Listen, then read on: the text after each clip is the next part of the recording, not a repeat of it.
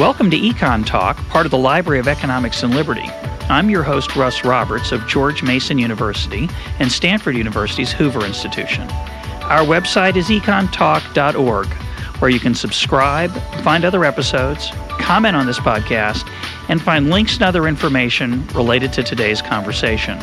Our email address is mail at econtalk.org. We'd love to hear from you. Today is June 1st, 2010, and my guest is the writer Daniel Okrent. His latest book, just out, is Last Call The Rise and Fall of Prohibition. Dan, welcome to Econ Talk. Thanks very much. Happy to be here. Your book is a marvelous social history of much more than prohibition. It's really a portrait of America between 1870 and, and, 19, and the 1930s.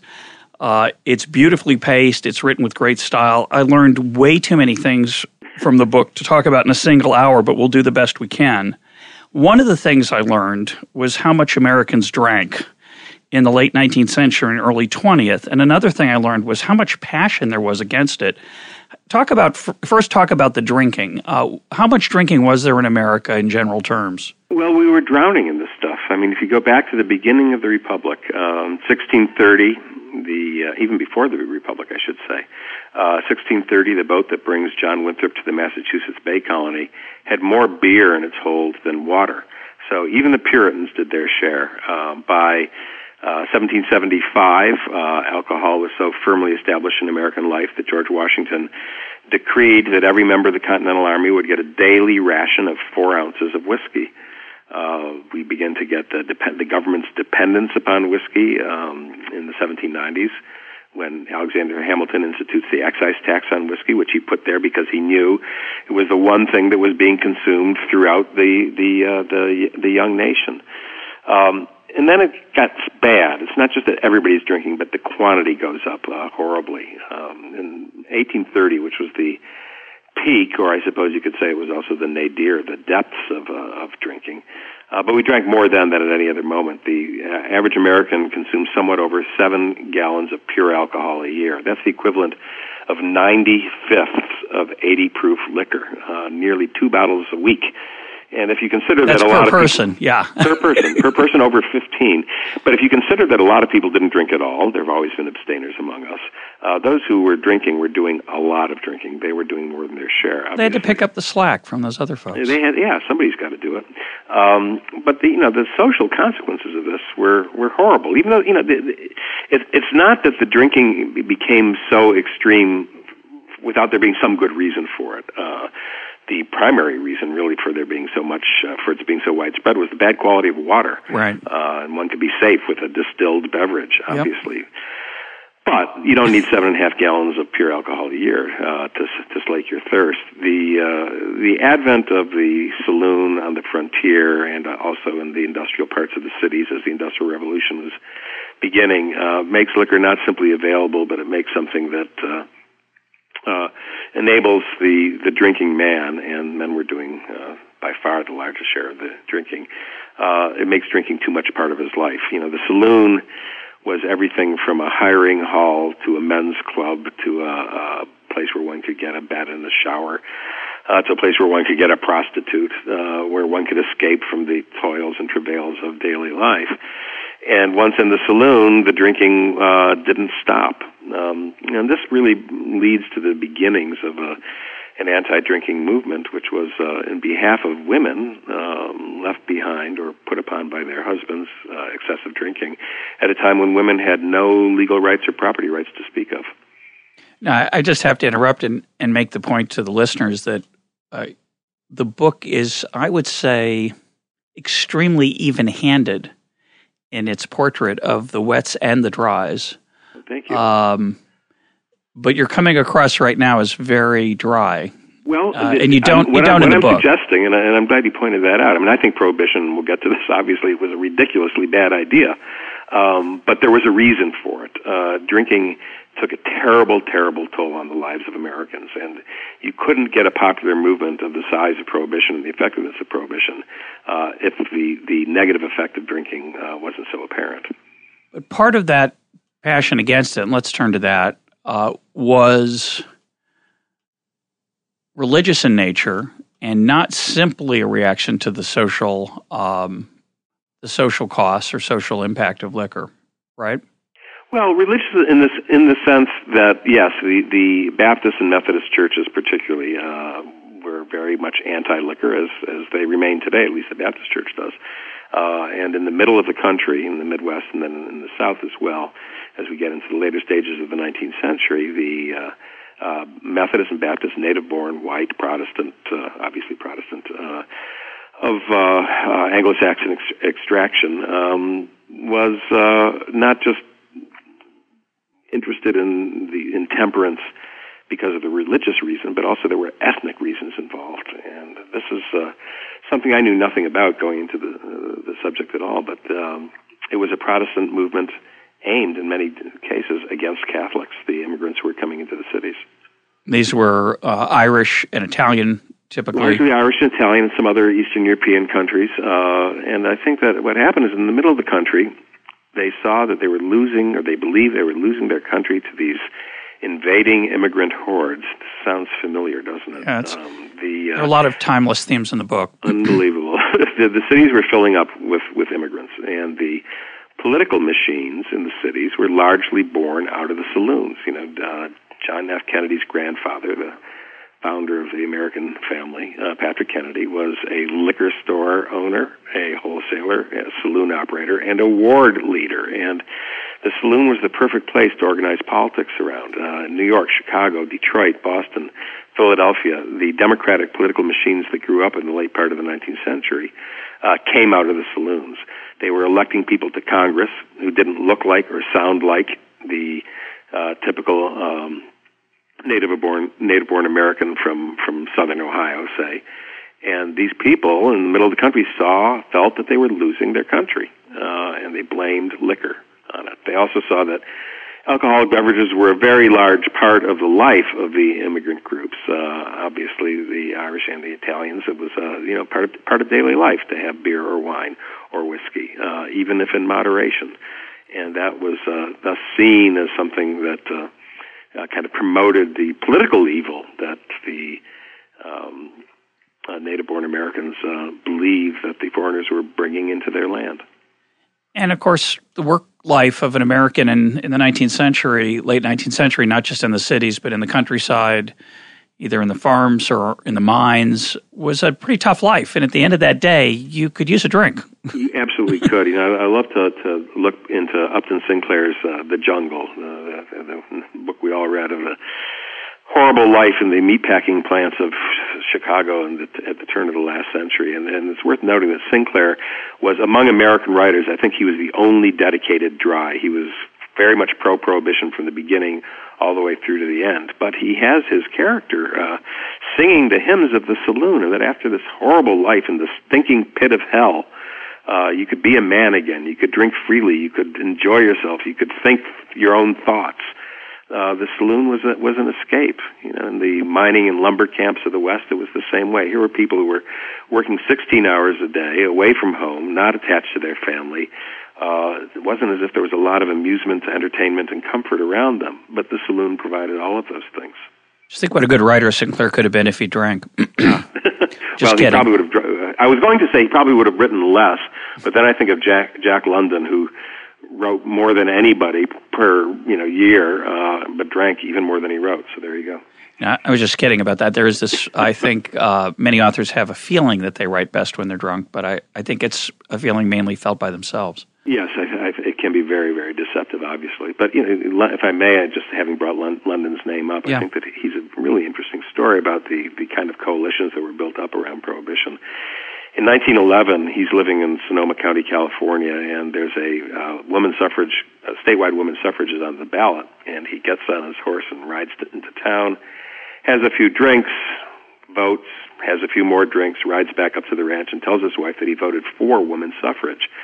And she was shocked. He had never shown any interest in supporting women's suffrage, and she asked why, and he said that he realized that when a woman gets the vote, she will vote to close the saloon, and if the saloons close, I will finally be able to stop drinking. He supported it for the sake of his own sobriety. He wanted to tie himself to the mast.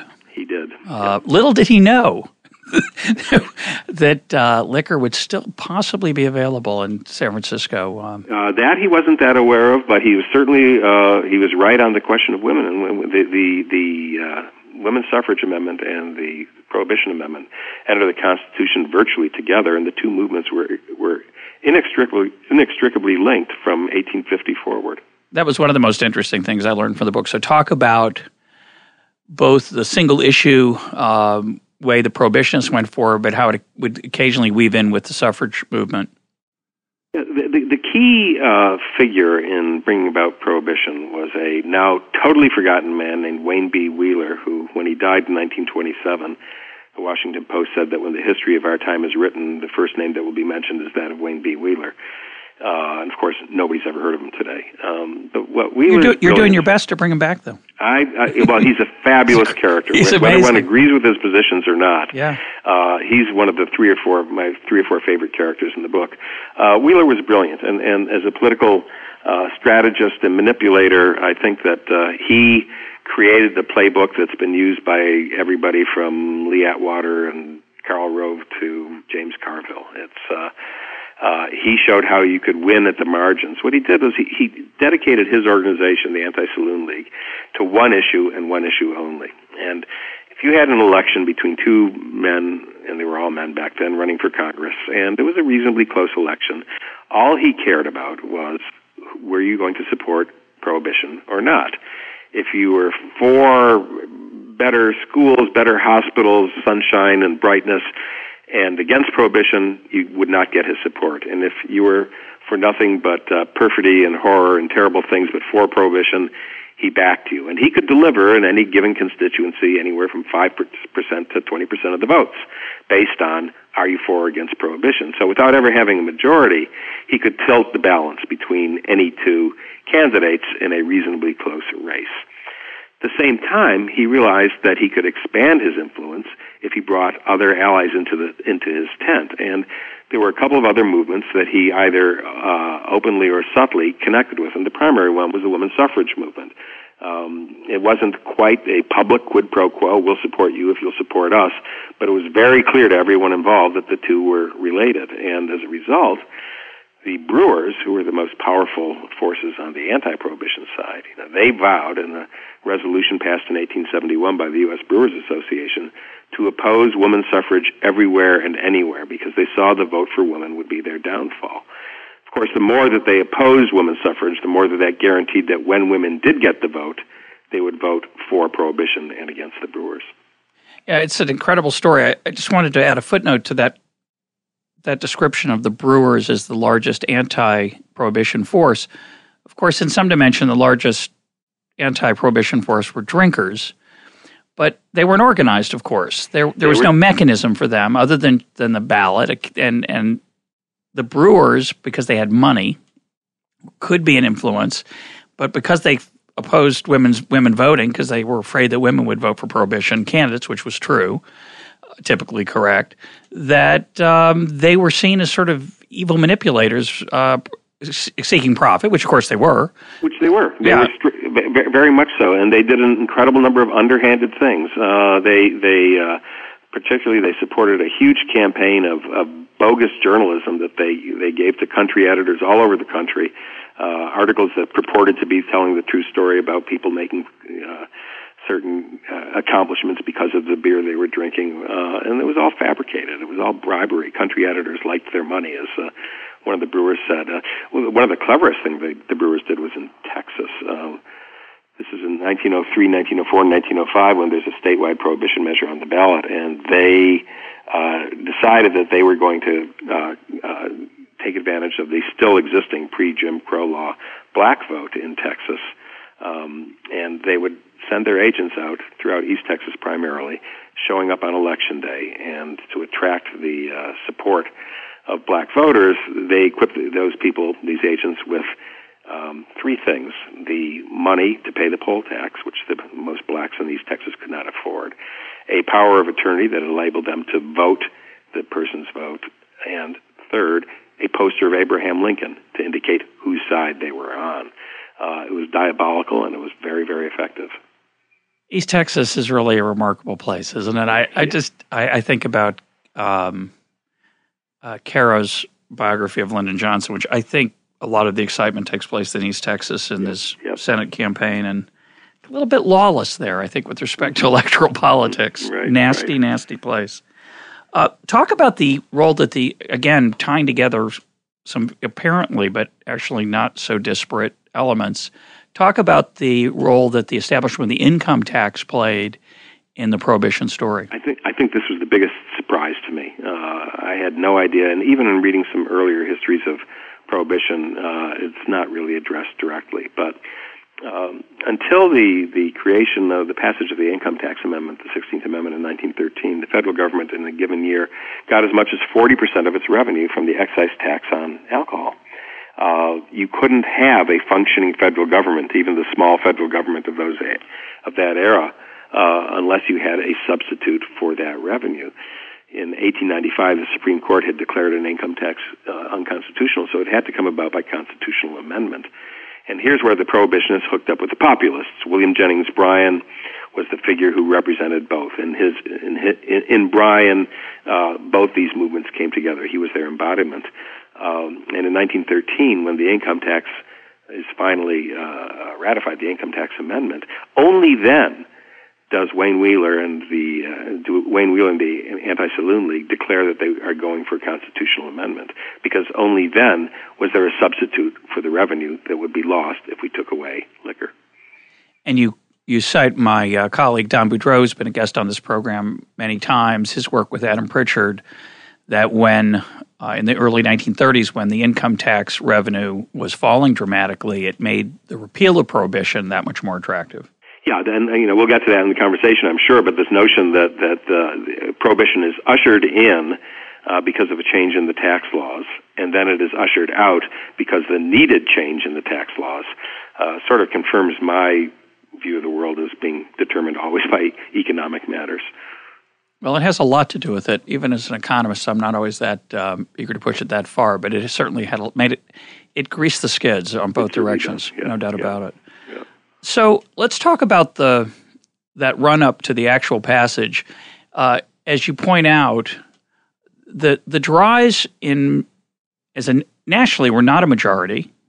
They were nearly. They were a in the cities. They were a big minority. Uh, as well, when we get, I want to talk about reapportionment later, which which that relates to. How did this actually happen? You ha- you had in the Midwest, as you very colorfully portray, a, a wild array of characters who who passionately talked about the, the evils of, of liquor. And just as the brewers did a lot of bad journalism uh, against prohibition, the, the anti alcohol people spread some horrible lies about alcohol. Mm-hmm. Um, how did it how did it happen? How did it coalesce to, to actually change the Constitution? Well, first, there was a, a condition that we have to stipulate, um, which is that the uh, uh, apportionment of state legislatures in those years, in those decades before Baker v. Carr, uh, was wildly out of skew with the population. So that, for instance, in New York State, a member of the New York State Assembly who came from a farm town upstate uh, represented one seventh the number of people that a representative from the Lower East Side of New York represented. So that you had these uh, uh, rotten borough uh, uh, districting that enabled the rural districts, which is to say the Protestant districts, which is to say the pro prohibition districts, to dominate state legislatures across the country. So when the ratification process, after Congress gives a two thirds majority in each house, uh, to the uh, 18th Amendment. When the ratification process begins, uh, the talk about uh, greasing the skids, um, the rotten borough legislatures make it possible. But the thing that actually puts it over, because in some states it was very, very close, was World War One. They had to get right. just to clarify, Congress had uh, both houses, right? Right. Each each house separately had Congress to approve by two thirds. that came about because of the 1916 election. In the 1916 election was the one that uh, Wayne Wheeler and the ASL pointed everything toward. And the ASL is the Anti-Saloon League, right? Right, and they they elected a dry Congress. Um, and to the degree that there were members of Congress that they had not elected, they were able to threaten those uh, with the possibility of future defeat because of the power they had demonstrated in electing so many in 1916. So it passes Congress, passes the House, passes the Senate, gets the two-third majority in each House, and now it has to get three quarters of the states. States within each within each state, each, each part, legislature right has to vote three quarters. It's, it seems impossible. It seems impossible. No, no. Each state legislature only has to vote sorry, by majority. Vote, but three quarters. I'm sorry, have to. Yeah. So you need. This is our 48 states at the time. So you need to pass 36 state legislatures. You need to not only pass, you know, Colorado and Mississippi, but you're going to need some in the in the Northeast and the Midwest, in the Upper Midwest as well. And it would look hard, except for two things. First, the malapportionment of state legislatures, particularly in states that had large urban populations that were terribly underrepresented. I mean, Maryland had not reapportioned its state legislature since 1867.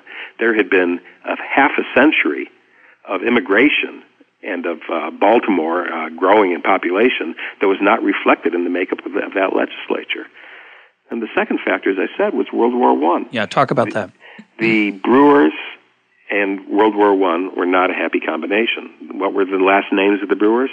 Anheuser, Busch, Schlitz, Pabst, Schmidt, Coors. All of them were German, and it was very easy for Wheeler and the Anti-Saloon League to demonize the Brewers, that they were destroying our country and our country's war effort. They were sapping the strength of the American fighting man by feeding him this vile, poisonous uh, alcohol.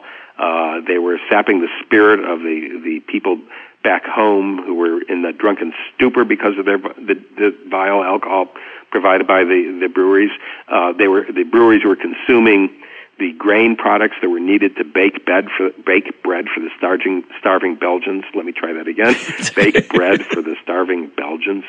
Uh, so they demonized them. That they were the tools of the Kaiser who were working unpatriotically, uh, diabolically, uh, as a fifth column inside the United States to destroy the war effort and that put it over. That made it so easy. The, the Brewers had spent the previous four decades spending their money, uh, working underhandedly, doing whatever they could to discredit the prohibition movement, and now they were totally discredited by World War One, and the uh, uh, the three quarters of the states. They proved it in you know in the space of like 15 months. It took almost no time at all. Finally, 46 states uh, ratified the, the amendment. The only two that didn't were Rhode Island and Connecticut, the two most Catholic states in the country. And why did they not? What were the politics there? Well, the politics were that the representation, at least in one house of the legislature in each of those states, uh, was was honest, fair, and heavily Catholic. And Catholics uh, almost uh, universally opposed prohibition for both uh, uh, uh, political reasons and for uh, ethnic reasons. And the um, in Connecticut, it passed one house of the legislature, the one that was not appropriated by population, but failed in the other. In Rhode Island, it never passed either one. New Jersey, also with a heavy Catholic population, didn't ratify until two years after the amendment was already in effect. So the the brewers were overwhelmingly German. Um, being Jewish, I read the Jewish parts of your book with mixed pride. Uh, the Jews were were were very dominant in the distilling business um, in this era, and there was a there's a fascinating. You didn't spend a lot of time on this, but as an economist, I found it fascinating to think about the interplay between the distillery industry and the and the brewers. So on one hand, you have the beer manufacturers who are mainly selling their product through saloons which are seen as the sort of den, dens of iniquity. And then you have the distillers who are typically selling some in the saloons, but they're it's expensive. So they're also selling to a higher brow crowd who are often buying in hotels and at home. And so their interests it, for a long time were very disparate and they're uh, split politically in their in their goals when it wasn't clear that prohibition might be the outcome. Talk right. about that. You know, they, they, they, were rivals. They were economic rivals. Um, every glass of beer you bought was a shot of whiskey you didn't buy, and vice versa. Uh, they did not see their interests as being in common. Um, the every every new saloon um, sponsored by Pabst or Schlitz or Anheuser Busch that opened on a corner was bad for the distilling industry, and similarly, every uh, city that that put a high price on a license for saloons was bad for the brewing industry because, it, as you said, it was a product that was going in a different direction. Uh, so they didn't work together. In fact, they worked very decisively against one another. Uh, the brewers took the position that the distillers were were distributing this rotten, poisonous, powerful stuff, while they, the brewers, were offering what they even called had the temerity to call liquid bread. I love that. I uh, wonderful phrase. You know, there's a photograph in the book. I don't know whether you noticed of a uh, uh, an advertising brochure from George Geese, a, a, uh, a brewer of German extraction in Detroit, uh, which shows a, a three or four year old child drinking beer because it's it's a healthful beverage. They you were bet. selling it as that. The um, distillers, on the other hand, were able to paint the brewers as the vile uh, managers of the saloons of these terrible uh, places that were corrupting and despoiling the cities. And you know, wouldn't it be better if we had only hotels to drink in and, and package stores to buy our, our stuff from? So they, hated each other. They never came together, and to the degree that it would have been possible for there to be an organized opposition to prohibition, uh, there wasn't because of that. Was there it- was also the matter, as you said, you know, the constituency, the people who drank. Um, the the uh, humorist George Ade, he says, you know, they they were too busy drinking, uh, while the the the and the pro prohibition people were were organizing. But beyond that, um, I think you never get people to fight as hard to keep something than to they do when they want to change something. It's politically it's easier to play offense than defense. Yep. It's easier to motivate your people. Let's get rid of the evil, evil liquor as the, the, the mob storms down the street to the ballot box. Uh, it's harder to get that mob. Let's keep what we already have. Doesn't work that way. And there was an ideological opposition, right? There were people who said the government has no business in, in what I put in my uh, in my my glass, but that was um, we're, we're sort of at a transition point where the progressive movement is, uh, and, the, and it's really the beginning of the nanny state. Ironically, led by uh, I don't know whether you call it the left or the right. It's hard to call it, but it was well, a, that's the thing. It doesn't. The, the, the categories that we have today just don't fit. In fact, you know, the people who opposed the nanny state, if we want to use that term, uh, or the people who uh, oppose prohibition and the interference in the lives of individuals most vociferously, um, were the Eastern plutocrats, Yep. uh, the wealthy, extremely conservative Republicans who had dominated Congress through from the 1890s until until 1915 and 1920 or so. Because you know, get out of my life, you had no business doing this. These are the same people who opposed the income tax amendment. They opposed the women's suffrage amendment. They opposed child labor laws. They opposed prohibition. They saw all of those things as a package. The other great constituency that didn't believe the government should get involved in this, um, the, great in the sense of power, was the, the white racists in political power in the South. Because to acknowledge that the government had the power to do this was to acknowledge that the 15th Amendment had validity, and they wanted to continue to hold on to this argument of states' rights, which they continued to grasp for decades, even a century. Uh, and you can't hold on to the argument for state rights if you're going to have a federal proscription on liquor. And the, the political alliance for prohibition stretched from the Ku Klux Klan at one end because of the anti-immigrant, anti-Catholic aspect of it, through the Progressive Party, where 17 of the 18 members of the Progressive Party who voted on the constitutional amendment in the House of Representatives voted for prohibition, to the, the far left, the industrial workers of the world, the Wobblies. They supported prohibition because they believed that liquor was a tool used by the capitalists to keep the working man down. One of the parts I really enjoyed in a depressing way about the book was it um, it brought into highlight some of the um, class paternalism that we see elsewhere.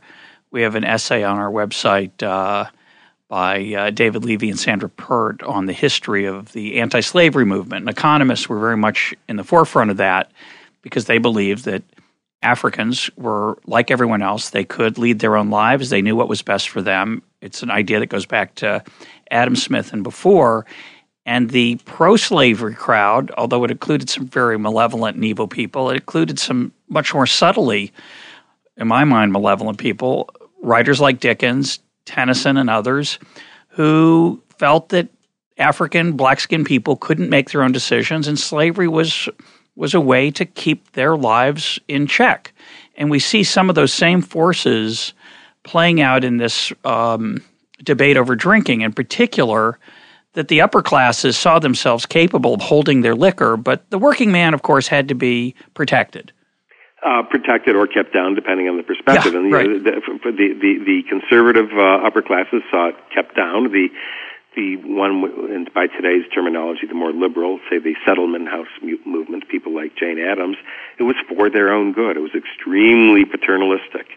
Uh, you know, I understand why they want their liquor, but really they shouldn't have it because it's bad for them and their families and their futures. We can keep our own. Uh, that seemed to run through um, uh, both strands. Well, there's a remarkable one of my favorite moments in the book is a, a page on on the Raines Law, which is a mm-hmm. pre-prohibition New York regulation with an unintended consequence. Do you remember it? Oh, absolutely. I love the Raines Law. The uh, uh, wealthy people in the 1890s uh, uh, and the period after that, they did their drinking, their their social drinking in hotel restaurants, largely, uh, in an effort to uh, stop the the proliferation of saloons at least to keep them uh, from uh, despoiling the Sabbath. The New York legislature passed a law in the 1890s called the Raines Law after its author that said that on Sundays you couldn't serve liquor except in a place that A served food and B was a hotel that it had beds as well. So it enabled the wealthy could still go out to the Waldorf or the Astoria and they could have their fine dinner and they could have their wine and their their whiskey and their brandy with it. Um, but the saloons would have to be closed. Well, the way this was dealt with, uh, with some ingenuity, uh, was two ways. First, um, they have to serve food. Well, what constitutes serving food? It wasn't well defined. It could have been a saltine. The joke version, what was called a Raines sandwich after the law, was two slices of bread with a brick in between, and that would be sit on the counter, and you could buy it for a penny, and then have your drink. Uh, the more uh, uh, um, nefarious consequence of the Raines law is that saloons that wanted to stay open on Sunday put in a few beds. And what were those beds used for? Prostitution, inevitably. And so the saloon became not just a place where drinking was going on, but where illegal sexual activity was taking place as well. And what I what was fantastic is that uh, before the law was passed in Brooklyn, there were I think ten hotels. Is that right? Something. That, yeah, that, ten. yeah. And then after the law was passed, suddenly there were two thousand. It became a tourist mecca. Isn't it something? People yeah. just wanted to come to Brooklyn. Well, you know, it was two beds upstairs, or maybe one bed upstairs and a and a brick sandwich on on the bar. You know, the, it's worth a little detour, I, I think, to talk about food and bars. You know, we say that there's no such thing as a free lunch. Well, the free lunch was an absolute staple of the urban saloon from 1890 or so until Prohibition. Uh, the saloons were almost all by then dominated by what's called the, the, the tied house business. That it was a Pabst saloon, or it was a Ruppert saloon, or a Schlitz saloon, and in exchange for the saloon owner only selling one brand of beer, that brewery, that brand of beer, would provide everything that he needed to stay in business. Everything from the cutlery to the glassware, uh, to the signage, to the picture of John L. Sullivan on the wall, the mirror behind the bar uh, and so on. And among the various other things provided were the free lunch. And you could walk into any urban saloon in 1897, 1898, and for pay, if you pay a nickel for your beer, you get with it a lunch that consisted of oh saltines, sardines, clams, sausage. In other words, the saltiest food imaginable. Uh, somebody said the sardines were not just fish; they were silent partners. Yeah, that's amazing. Of course, I I think I've, I've told the story once before on the air, but when I first moved uh, to St. Louis uh, in the early 1990s, I, my wife and I went out to a bar and I asked the waitress what beer they had available, and then she said, "We have everything." And I said, um, well, "For example," she said, "Well, we have Bud, Bud Light, Michelob." Busch, Bush Light. You know, they had the entire array of Budweiser, Anheuser Busch products. So St. Louis it then was, and probably still is, somewhat of a tied town. And I'm, I'm sure, city, yeah. I'm sure Milwaukee no, is. Somebody once used the phrase that St. Louis was a small encampment uh, on the banks of the Mississippi River, uh, just outside the city of Anheuser Busch. Yeah. Uh, it's less true now than it was then, but it but it's yeah. uh, it's still an important part of the city, and it's baseball team, uh, even though it's changed hands. Um, let's turn to the Volstead Act. Let's so so the prohibition, the 18th Amendment passes. Uh, it's passed through the Congress and Senate, and all the 30 and ultimately 46 of the 48 state legislatures pass it. But we've got to provide actual legislation for enforcing the law, and that's the Volstead Act. So, how did that play out, and what were the consequences? Well, the Volstead Act um, um, so named after the chairman of the House Judiciary Committee, Andrew Volstead of Minnesota, who wasn't a particularly ardent prohibitionist. He was a kind of a classic Midwestern uh, social progressive, uh, actually. Um, the Volstead Act put the teeth in the Prohibition Amendment. The amendment is, you know, really just four, four sentences, three clauses long. Uh, the Volstead Act goes on for pages and pages of setting out the rules, the penalties, the uh, the ways that uh, some legal forms of alcohol can be provided, uh, and so on and so forth. And um, it was not written by Wayne B. Wheeler, but he had enormous influence over it. And there were some interesting aspects to it that had uh, a lot to do with uh, the politics of the day, and also with what his perception was of how the the law would be enforced. For one thing, it was never against the law to drink. Uh, it was not even against the law to drink in public. Um, and what Wheeler had reasoned was if we make it illegal to drink, we will never be able to get anybody to testify against his supplier, whether that supplier is a bootlegger or a bartender in a speakeasy. Um, but the more interesting, the most interesting aspects of the Volstead Act to me were the three exceptions, the three statutory exceptions that it's enabled yeah. individuals to get alcoholic beverages uh, legally. Uh, legally. To sell them legally, too. Uh, to sell them, to, to manufacture, sell, and transport, uh, which were the three things that were forbidden otherwise um, by the 18th Amendment. Um, the first of these, uh, Wheeler said, was to enable the farmer to preserve his fruit juices. Um, that was a nice euphemism for to enable the farmer to continue to make and drink hard cider. When Johnny Appleseed was traveling through the Ohio Valley in the beginning of the the end of the 18th and the beginning of the 19th century, those weren't McIntosh apples he was spreading around. Those were cider apples strictly. And uh, as Daniel Webster wrote in his memoir, uh, you could not go into a house in New Hampshire in the 1840s and the 1830s and the 1820s uh, where there wasn't a barrel of cider by the door and a ladle for everybody to use to take a glass of it. And knowing that he needed the support of the farm districts to uh, get the, pro- the Prohibition Amendment through, uh, Wheeler very specifically made it clear that he was going to keep fruit juices the, the preservation of fruit juice is legal. Which is awkward to, because grapes are fruit in a certain in the right, produce that section. led to an enormous business. You know, in, in, in California, in the wine growing districts of California, in 1918, 1919, they saw prohibition was coming, and a lot of the vineyardists tore out their grapes and replaced them with apricots and plums and various other product crops.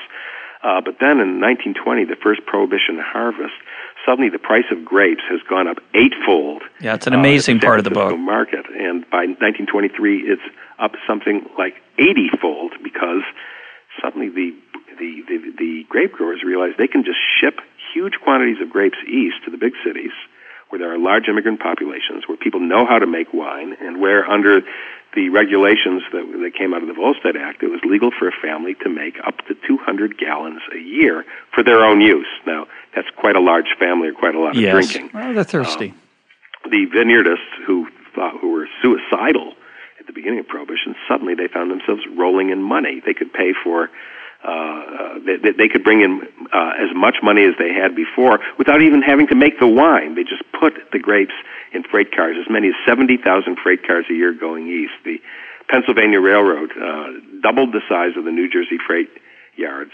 strictly to handle the grape business coming into the New York market. I found this part of the book a little hard to believe. I mean, you do have to you do have to have a lot of faith in how thirsty people are. So so that the other part of the story, of course, is that the grapes that they're shipping are lousy grapes because they have to be able to withstand this cross country journey, right?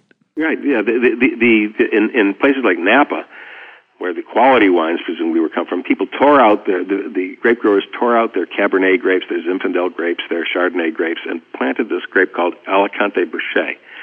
Alicante Bouschet had two great qualities. It shipped extremely well. It could get make it from California to New York and still be a round, firm grape. It was a thick skin.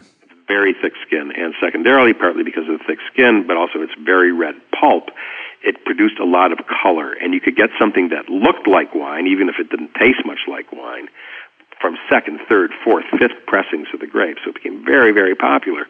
Uh, but it was not because people were not drinking it because they appreciated its its body and its long tannins and its wonderful uh, nose. Its legs, uh, yeah. They, they were after it because you could get drunk from it, and um, it became a great, great business. Now the problem was, of course, at the end of Prohibition, uh, people had torn out their good grapes, and there were very, very few people left who knew how to make decent wine. And that leads to the second exception, which was sacramental wine. And uh, the leader in this business was uh, Georges de la Tour, the founder of Beaulieu Vineyard, still a famous vineyard today. He had what was called an ecclesiastical approbation from the Archbishop of Northern California to sell communion wines to priests across the country. Uh, Wheeler had put into the Volstead Act, he had made certain that the Volstead Act allowed the use of sacramental wine because the Catholics and the Jews were the two groups that had opposed prohibition most vociferously, and he had used this as an attempt to win their support. It didn't win their support, but it did create a, an enormous business. So de la Tour, by 1921, was sending out brochures across the country advertising his communion wine, which he, uh, by then, only one year into Prohibition, came in 10 different grape varietals. You could get Cabernet, you could get Chablis, you could get Tokay, Moselle, Riesling, so on and so forth. There was brand, wasn't there brandy also? Uh, some... That comes later. Okay. That comes later. There was an important court decision in 1929 where the federal judge says it's not the liquid itself that makes it for sacramental purposes, it's the use that makes it for sacramental purposes, which was the court decision that allowed sacramental brandy and creme de menthe. And then the Jews also took advantage of this. Yeah. Uh, uh, now, because the Jews did not have nearly the, uh, they, they, had no hierarchical structure the way that the Catholic Church did, it wasn't a matter of getting an approval from a, an archbishop. It was any rabbi could get a license to distribute wine to the adult members of his congregation, 10 gallons per member of the congregation per year. And this would be for the making of uh, kiddush. The this was for Sabbath wine and right. and for and for the and for the holidays. Uh, a sip or uh, two. Per, perfectly legitimate business, right? And Jews are not known, and still are not. We're not known, and still are not known as heavy drinkers. Although they do drink wine on Friday night and Saturday. Uh, yeah, I would love to. I mean, being Jewish myself, and not that I'm a representative, I wonder how whether whether the mythology about Jews not drinking much is really mythology. But Good point. That's an, that's a topic for another conversation. Could be. Um, but they certainly accepted a lot, and a lot of congregations sprung up, yeah, and a lot and, of rabbis. And, and, there was real opposition uh, among Jews to prohibition, as, it was it was seen as a, you know this kind of Protestant craziness uh, um, during the 1910s as it was coming forward. But what happened, you know, any rabbi could welcome as many people into his congregation as he wished, and uh, you know, take one Talmud Torah in the Boyle Heights section of Los Angeles had 180 families in 1920, and a year later it had a thousand families and they had a rabbi, Benjamin Gardner, who was into business by uh, within another year of distributing wine to several other congregations. It's and the congregations sometimes were filled with people, such as one in Alameda, Alameda, California, who were mostly dead, names taken from the telephone directories. They yep. just, uh, you know, anything that a a deceitful person, rabbi or otherwise, or claiming to be a rabbi, uh, could do to get his, his hands on as much wine as possible. I have a photograph of, in the book of a store on the Lower East Side of Manhattan selling kosher wines for sacramental purposes only. The windows packed high with huge jugs of this stuff. This finally came to, uh, uh, if not an end, it was finally put under control when it became too much of an embarrassment, as we said in in, in, in my household. This was bad for the Jews. The Shanda. Stories, the Shanda yeah. in front of the Goyim. The, the, the number of uh, uh, of rabbis who were being arrested for their their dishonest uh, wine businesses. Uh, you know, it was terrible to open the newspaper you know, and see another rabbi arrested. Um, but it became to a head when the rabbis had names such as McLaughlin and O'Hara and Kelly, because who was to say who was or who wasn't right. a rabbi? And finally, there was some crackdown, uh, clamping down on it around 1926 uh, was reduced to five gallons per year, and it was much more regulated but from that point on. The irony of this is that these these exceptions. So you, you have you have home home alcohol brewing, so you, you could make a substantial amount of of your own wine, ostensibly for the rural population, but as you point out, it ended up being extremely attractive to urban populations who were selling it. Of course, they weren't just drinking it for themselves; they were doing both. Uh, you have the Catholics, you have the Jews, and yet at the same time, this is the, the, the extraordinary part of the story, virtually no money is set aside for enforcement. So there's these are the legal exceptions. The de facto illegal exemptions are enormous. Enormous. De facto is the word for it. You know, the the, the appropriation was, uh, you know, in in well, there were at the beginning there were two thousand federal prohibition agents to cover the entire country, which is a ridiculous number. I mean, it, it just it was a joke. And what what you have to remember, we're in the 1920s, and the same uh, uh, uh, Midwestern dominated Republican Congresses and, pres- and, and the presidency in the case of Harding. Um, these are the same people who are also appropriating uh, all the government's expenditures. And this was a time of cheese pairers. This was a time when no one wanted the government to, the federal government to spend money. So the idea of voting to uh, dollars to to uh, enforce prohibition was anathema to penny pinching Republican congressmen. Uh, so what you had was a law, but no enforcement of the law to speak of uh, in much of the country. So I want to let me bring an idea forward that listeners will be familiar with, which is uh, uh, we we talk a lot on this program about a an idea put forward by Bruce Yandle at Clemson. It's called the bootlegger and Baptist theory of government regulation, and of course, it applies extraordinarily aptly to today's conversation. So, the bootlegger and Baptist idea is that there are two, uh, usually two interest groups that that are in favor of legislation. In fact, if you look at almost every legislation, there's these two groups are almost always there. One are the high-minded folks who have the moral authority to that a politician stands behind, and those are the Baptists who say liquor is evil and we're I'm against this because it's ruining our children or our families. Then you have the bootleggers, the people who profit from the illegality. And when Bruce talks about it, he's usually talking about Sunday liquor sales. So the Baptists are against it because it's the work of the devil, and the bootleggers uh, are, are against legal sales because they want to sell liquor, liquor illegally under the table. The part that's interesting once prohibition gets passed, enormous amounts of money are made by bootleggers, as you, we've already talked about a little bit, and you detail eh, quite quite well in the book. So it's clear that they have a stake in keeping uh, prohibition in place. So the Baptists like it, the so-called Baptists, the religious folks who are against the uh, e- evils of liquor, the the altruists, the so-called altruists, people who are worried about the the poor folks go under the, the spell of, of alcohol, and the bootleggers like it because they they're making enormous sums of money, and we tax free, tax free, and we'd include all these folks we've been talking about, not just the literal bootleggers, but the grape growers who suddenly find this unexpected, unintended bonanza uh, for their a very cheap crop.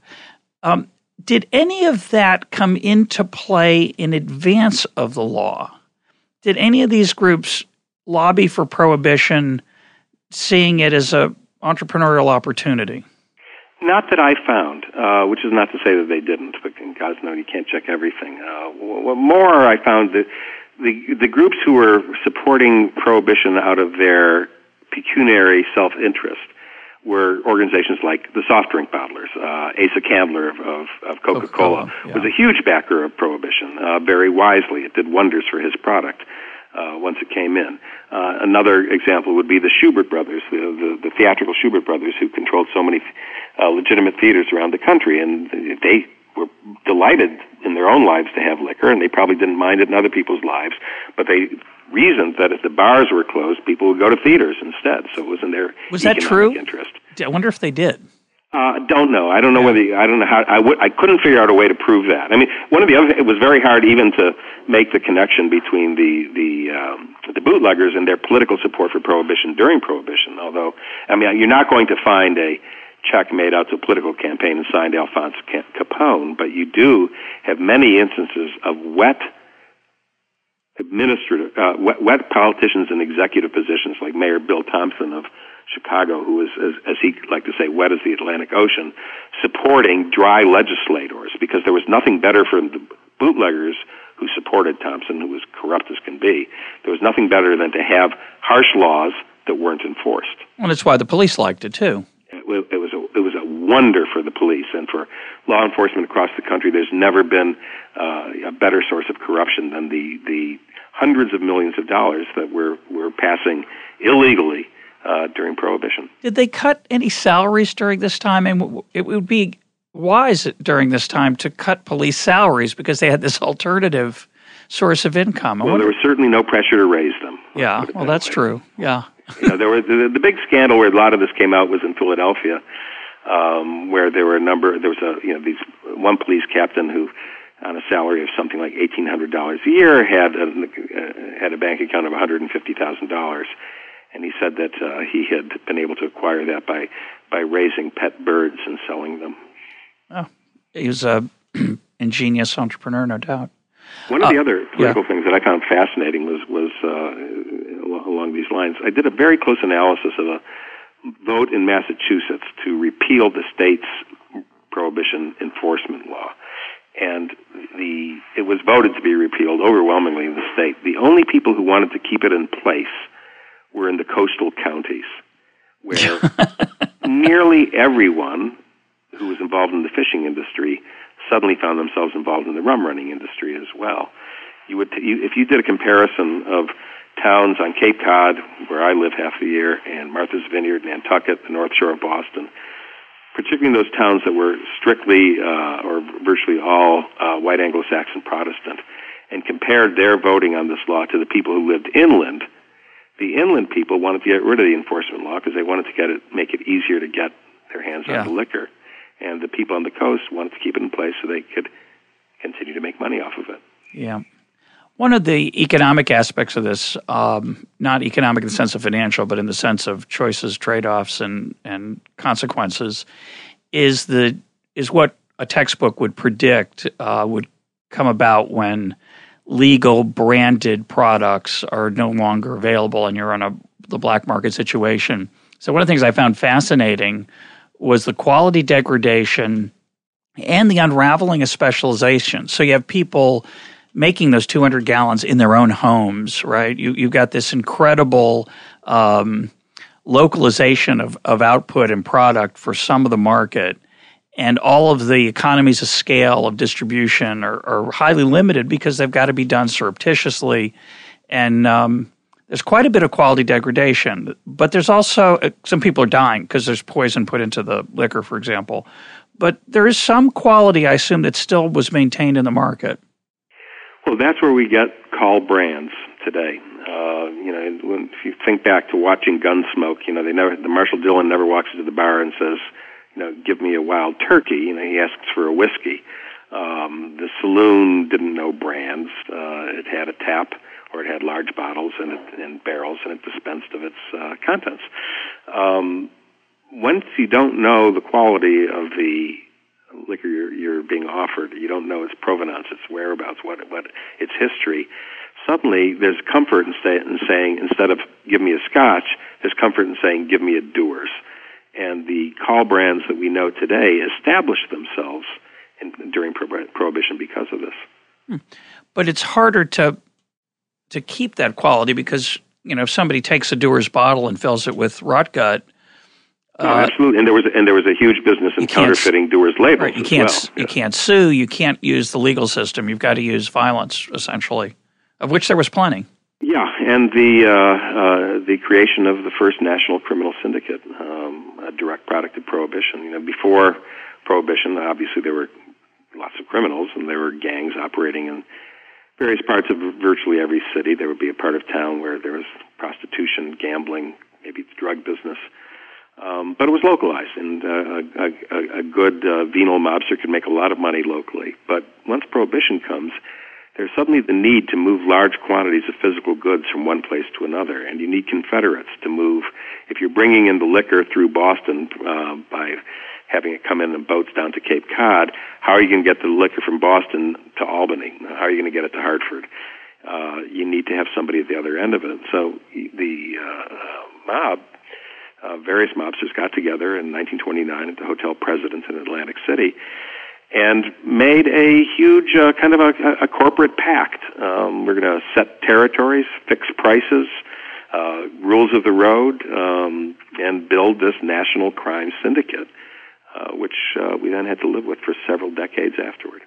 Yeah, I wonder how well they were, how successful those kind of agreements were. And uh, obviously, they were enforced to the extent nobody wanted to enforce it with violence. It just takes away profit. But I wonder how well they were able to say control prices in a in that what was pretty much an open market. Lots of competition. Well, there was a lot of competition, and obviously, there you know you would end up having uh, wars in the lo- in the locality. Uh, you know, Capone was part of this syndicate. Um, the North Side mob in Chicago was not. So there would be a war between the South Side and the North Side.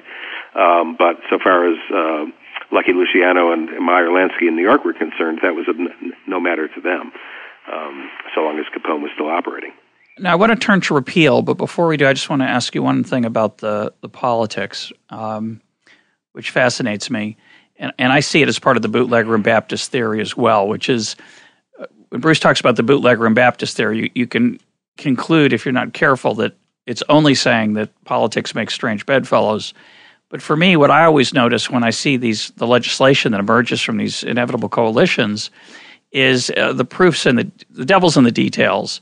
So usually, I mean, we've talked about some of those details, how peculiarly the law ended up being enforced, how little money was was actually done for enforcement, the exemptions that allowed certain groups, uh, urban immigrants making their own wine, Catholics, Jews, at least to didn't even get the medicinal liquor. Yeah, we did. right. Well, the, the, the drugstore phenomenon, all these these interesting aspects do come out of the law that were not on the table when people were thinking about uh, when they were attending a speech from William Jennings Bryan or Carrie Nation or Billy Sunday, and they were thinking, you know, liquor is evil, and just we can just get this amendment, uh, it, it'll be over.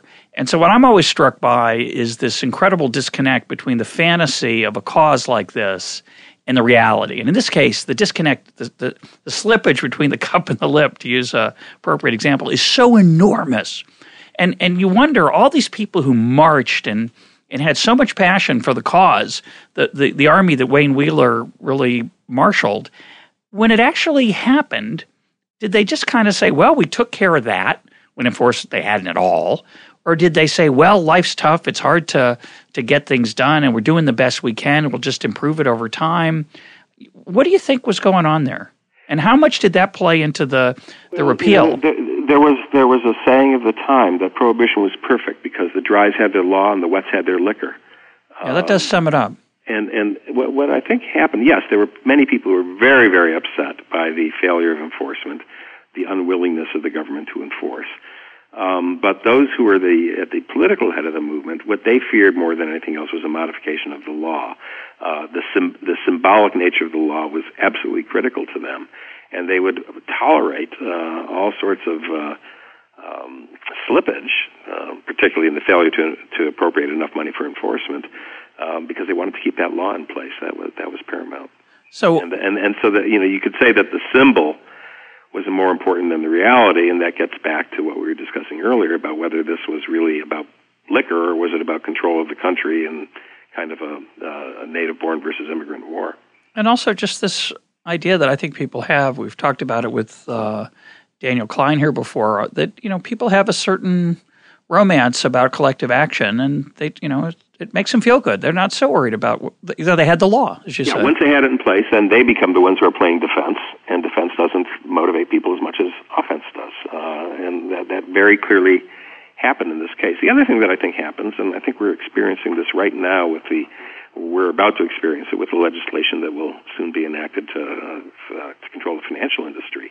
Um, you know what's going on inside the headquarters and the law firms representing the financial industry. They're looking at the law as it appears to be, will be and figuring out how do we legally get around this. Uh, ingenuity uh, is inspired by the possibility of profit. They also carve out explicit exemptions, just like they did with the. Oh, sure. I mean, there, there are the things in the law, but yeah. but even once the law is passed, it's not okay. Now let's live by the law. It's let's live by the law, but are there ways we can get around it without getting arrested? Right. Now that's the human impulse. Uh, so it's it's we're in the twenties. Um, prohibition is the Volstead Act has is been passed to make prohibition real on the ground, and it's a pretty ugly scene. There, there's not a great deal of enforcement, but there is some. People are going to jail occasionally, uh, and as you point out, sometimes tragically for very small offenses, while large offenders are going free because they're bribing the right folks. Um, we do have a legal ban on the sale and manufacture and transport of intoxicating beverages. And it seems unimaginable, even as late as what, 1930, that this could ever be changed. It just seems like, how could you ever get rid of this constitutional amendment given the math that's going to have to be reversed? So, what, what changes? Well, the thing that changes is the economy. Uh, the market crashes in 1929 which begins to wipe out capital gains taxes for the next four or five years. In fact, they're accruing uh, losses against uh, prior gains and future gains. And then the depression sets in, and people are losing jobs, and incomes are going down, and income tax collection is plummeting. And uh, there's barely enough money to fund the government, much less to fund the things that people believed were necessary to be done to pull the country out of its economics uh, valley. Well, where can there be some tax revenue? Aha! Remember excise tax on liquor? It had served us so many times before, served us well before. So there became a movement to bring it back because the government needed its revenue. Now, behind that movement were some people who were hoping that it would replace the income tax entirely, primarily the DuPonts of Delaware, uh, who financed much of the repeal movement. But the uh, it was something that was widely recognized uh, and um, spoken of on, on the floor of Congress when they began to debate it. We need some revenue to run the government. The other thing that the Depression did um, and the unemployment that came, uh, people are looking around for ways how can we create jobs? Well, you know, the combined distilling and brewing industry before prohibition was the fifth largest industry in America in capital invested. And the numbers of people employed, it was probably close to that. It was in the it was in the six figures if you add up not just the brewery and the distillery workers and the people in the bars, but the people delivering the ice and making the ice in the bottles and the coopers who make the barrels and the cork makers and so on and so forth. An enormous industry, totally put out of business. Sort of. In 1920. Sort of. all, all but put out of business in well, 1920. Put out of business. A lot of it moved to Canada. A lot of some it moved, moved to Canada, and some of it moved into making soft drinks and ice cream. But yeah. but the huge numbers were gone. Yeah. You bring that back, and suddenly, you know, it's a real economic shot in the arm with the jobs that are created by it. So the the, the there were many reasons why people were very upset with prohibition and there were people who were trying to get rid of prohibition. You know, the criminality, the lack of respect for law, uh, the amount of money that was going to criminals, um, the the danger in drinking bad liquor. But until you had the economic necessity to get rid of prohibition, it never would have made it through both two thirds of each House of Congress and three quarters of the state legislatures. And I guess the best illustration of how much prohibition was despised by then and how desperately people wanted liquor back is to reflect on the fact that the 36th state to ratify the amendment, the 36th state being the one that makes the amendment real, the repeal amendment, is Utah. And when Utah is the one that says bring back liquor, you know how much people wanted it back. Yeah, that's um, that, is, that is remarkable. The other factor is political in the literal sense, the reapportionment issue, correct? Right. So talk talk about this bizarre thing in the 20s when the 1920 census somehow doesn't make any difference? Uh, you know, it says in the Constitution that uh, there's going to be a decennial census, and based on the decennial census, the representation in the House of Representatives will be reallocated to the states based on, on population. Well, the 1920 census was the first census to show that there were more people living in the cities than in the countryside. And it was also the census that reflected the fullest uh, uh um, that reflected the greatest uh, immigration um, that had been going on for the preceding 40 years. And the reapportionment would have changed the voting power in the House of Representatives substantially. So the result was that the Dries decided not to reapportion. They simply ignored the constitutional stipulation that they were supposed to reapportion. And there were reapportionment measures introduced in Congress beginning in 1921 forward until 1929, and not one of them passed. In fact, very few ever made it to the floor. They simply decided to ignore the Constitution. Uh, and it was only with the election of 1930 that you have a reapportioned Congress that really reflects the, the, the, the, the population, and you have the beginning of the possibility of of the uh, repeal amendment passing the House. So there was reapportionment finally in 1929. Is that right? 1929. It took nine years to get around doing what they were supposed to do within one year. Oh, they didn't have computers, you know. but ser- also, you know, there, there were people who said at the time that, in fact, in fact, Arthur Vandenberg, you know, uh, a strong conservative from Michigan, he said, you know, that, that what this Congress is doing is illegal.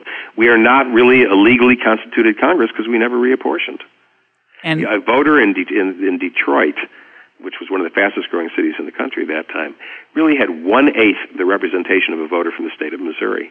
Detroit had more people than Missouri. Missouri had 10 representatives. Detroit had one. It's incredible. Um, if we'd gone back to previous decades, did it take, did they usually get it done within a year or two of the census? Yes, always, even during the Civil War. Incredible. It never This had never happened before. It hasn't happened since. And for some reason, it's not in the history books. Uh, I, I, I don't get this one. I mean, there have been a couple of dissertations written about it, one pretty good book written about it, but uh, I haven't encountered, you know, even experienced American historians who had any idea about this. Well, you make the analogy to the court packing, and I think that's it's really is it is a really bad thing. you know, in a way, it's worse. You know, the court packing that that, that, Roosevelt tried. Uh, you know, there's nothing in the in the Constitution that says it has to be nine people. And it was out in the open, at least. This was yeah, like a silent yeah. way to keep control of of things. Right. Uh, why'd you write this book? What what attracted you to it, and how did you? And I should just say, for those of you who don't know uh, your work, you've written on a very diverse set of things in your books, right? You've written on baseball. Talk talk about your what else you've written on, and well, you know, well, I can tell you about how I got into this one by describing what I did with my describing my last one. Uh, not counting a collection of my columns from the Times, my last book was a uh, history of Rockefeller Center, and um, it's really kind of, I'd like to think, a history of New York in the 20s and 30s. And while doing the research for that book, I was writing a chapter about how the Rockefeller agents acquired the ground leases to 228 separate buildings in Midtown Manhattan. Not an easy task. So I disappeared into the municipal archives in New York City and uh, found that, well, two things. One, that this was the heart of the speakeasy belt in Manhattan, and uh, these 228 brownstones, they were mostly speakeasies, flop houses, whorehouses. It was a it was a very unsavory area. Uh, and secondarily, I found that there were speakeasy owners who had more political clout than the Rockefeller family. And that made me pause and say, this is strange. Guess prohibition must have been an odd time. And then the minute you start thinking about prohibition and not thinking about the movie version, the Hollywood version, or you know the the Robert Stack as Eliot Ness and the Untouchables, think about the very fact that for 14 years it was in the Constitution that you could not make, transport, um, uh, or sell uh, alcoholic beverages. God, how the hell did that happen? and that's what got me going on it. Uh, have we talked already about the two clauses in the Constitution that limit personal freedom? No. You know, there are only two things in the Constitution's entire history limited the freedom of individuals. The Constitution limits the powers of government except in two respects. The 18th Amendment said you couldn't get liquor, and the 13th Amendment said you couldn't own slaves. And the notion that these two were equal, of equal weight in the federal law, in the organic law of the nation, was staggering to me. So, how the hell did it happen? I decided to spend the next five years of my life finding out. And we are the beneficiaries. My guest today has been Daniel Okrent. Dan, thanks for being part of Econ Talk. Thank you very, very much. I've enjoyed it.